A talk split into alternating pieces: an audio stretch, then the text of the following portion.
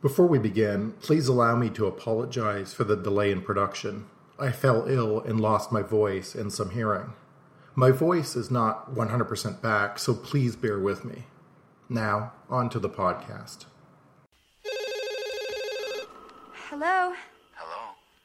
Yes? Who is this? Mm, who are you trying to reach? What number is this? What number are you trying to reach? I don't know. Well, I think you have the wrong number. Do I? It happens. Take it easy.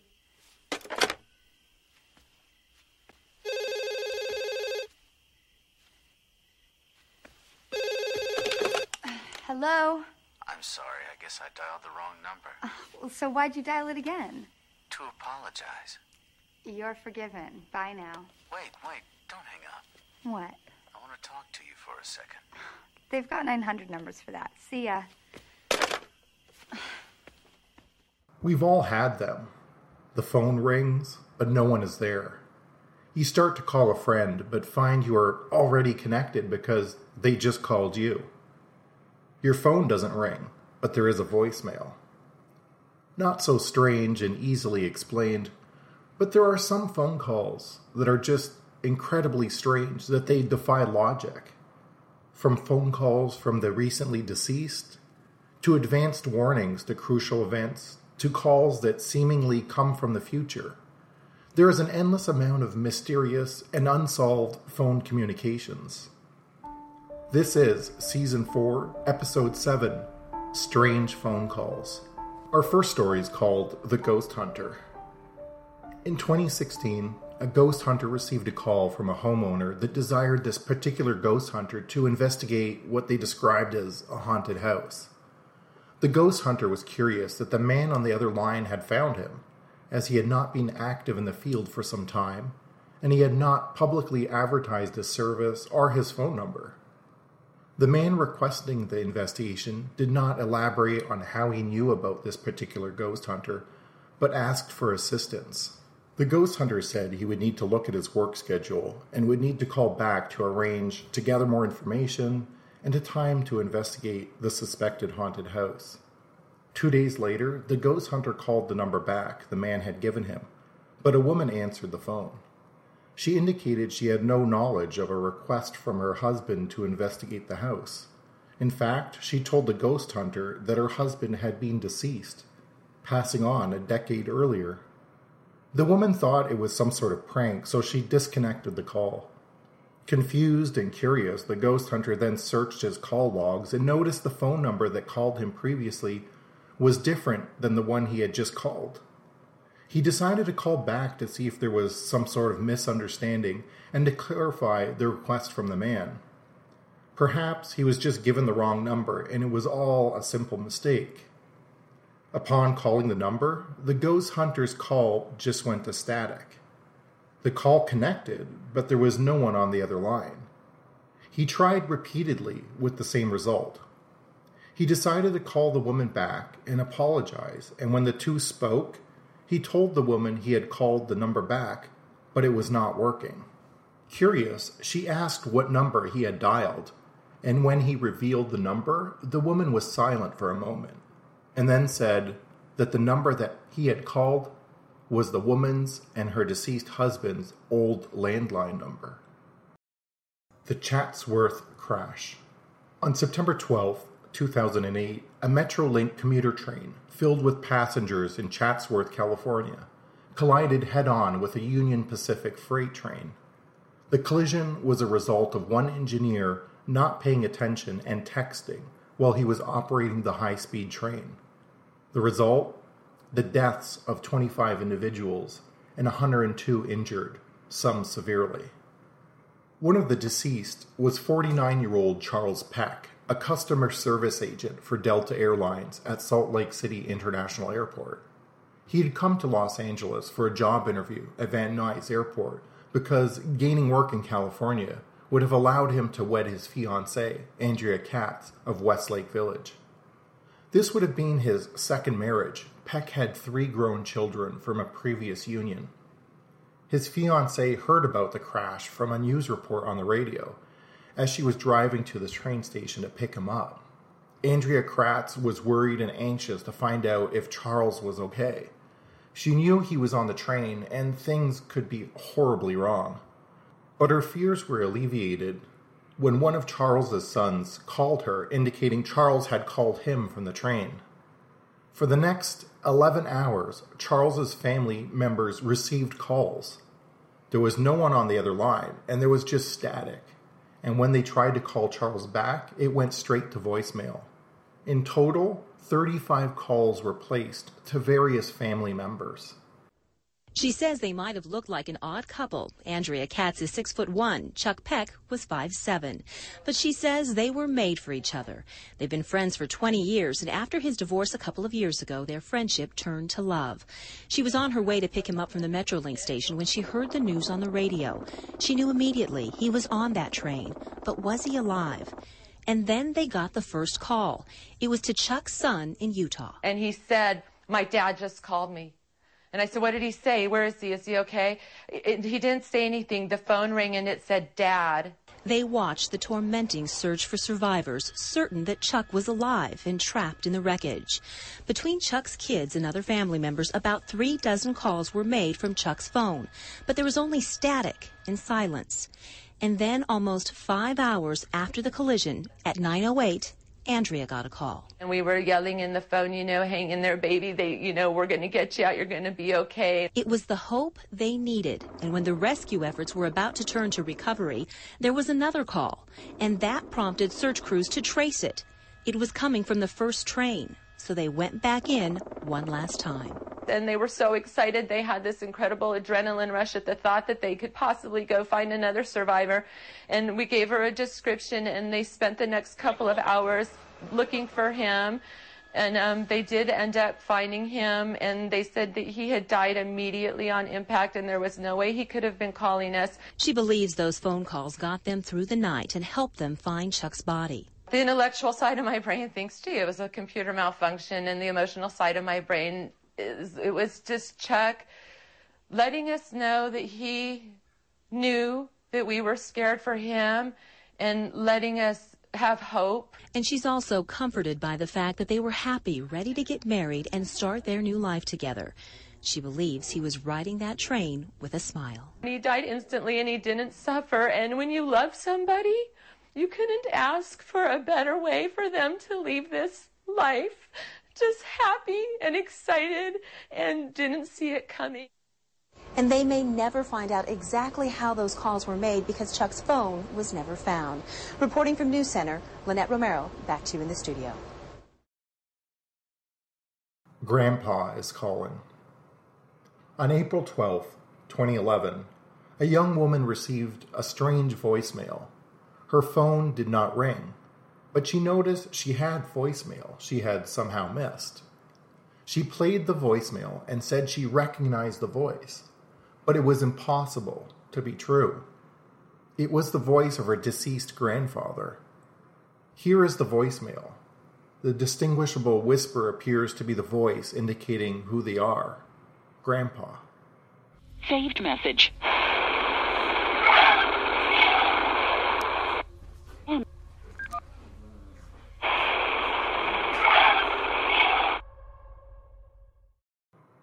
An author's strange call. In September of 1988, author Dean Koontz was working in his office when the phone began to ring. Koontz answered the receiver and heard a weak, faraway voice on the other end of the receiver. The voice warned, Please, be careful. Koontz asked the person's identity, but they did not respond to his inquiry. Instead, they repeated their warning three additional times before the line went silent. Koontz was in shock. The voice sounded just like his mother, except his mother had been dead for nearly 20 years. Koontz was baffled because his number was unlisted and it was an eerily placed call. When he tried to identify the number that had called him, there was no such listing. Two days after Koontz's strange phone call, the retirement home where his father was staying contacted him. His father, Ray, would often cause problems at the facility, but the problems were escalating, and he became violent, punching another resident. Nurses at the facility were concerned and asked Koontz to speak with Ray and try to calm him down. When Koontz arrived at Ray's room, his father wasted no time and proceeded to grab a knife from a drawer, which he attempted to use to stab his own son. Koontz had to fight off his father, and he eventually was able to get the knife away from him. Police arrived and they took Ray to a psychiatric facility, which everyone felt was the best place for him at that time. It took Koontz a long time to talk about what he justifiably feels was a fateful phone call. Once he felt comfortable sharing his story, he did what he does best and wrote about it. In a book titled Beautiful Death The Art of the Cemetery by photographer David Robinson, Koontz writes an essay about his phone call experience, sharing the book's theme of exploring death. Have you ever tried to find a cheap hotel room and you open up Expedia, then you open up Trivago, then Booking.com, then Hotels.com, and so on and so on, trying to find the best deal from all the hotel discount and booking sites?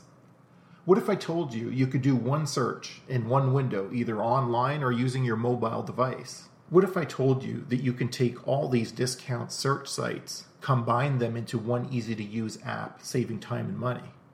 It basically finds the cheapest price anywhere.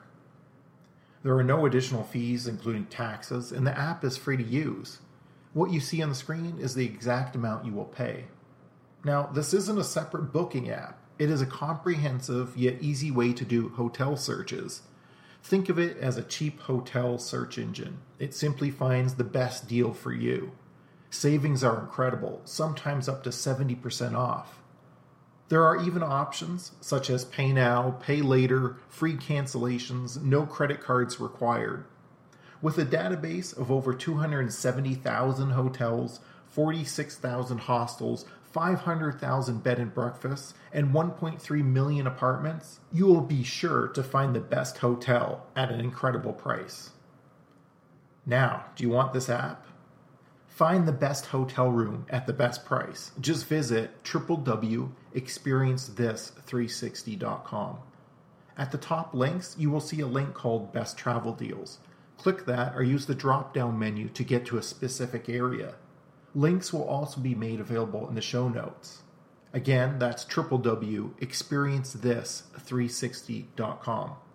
Now back to the podcast. November 22nd, 1963. Two warning calls. Hooray for Hollywood, where you're terrific if you're even good, where We interrupt this program to bring you a special bulletin from ABC Radio.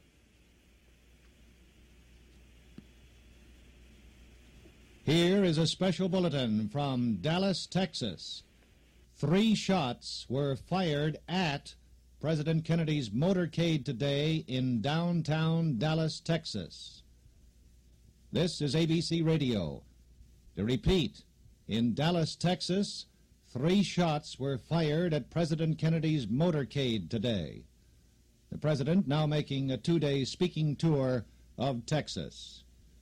We're going to stand by for more details on the incident in Dallas.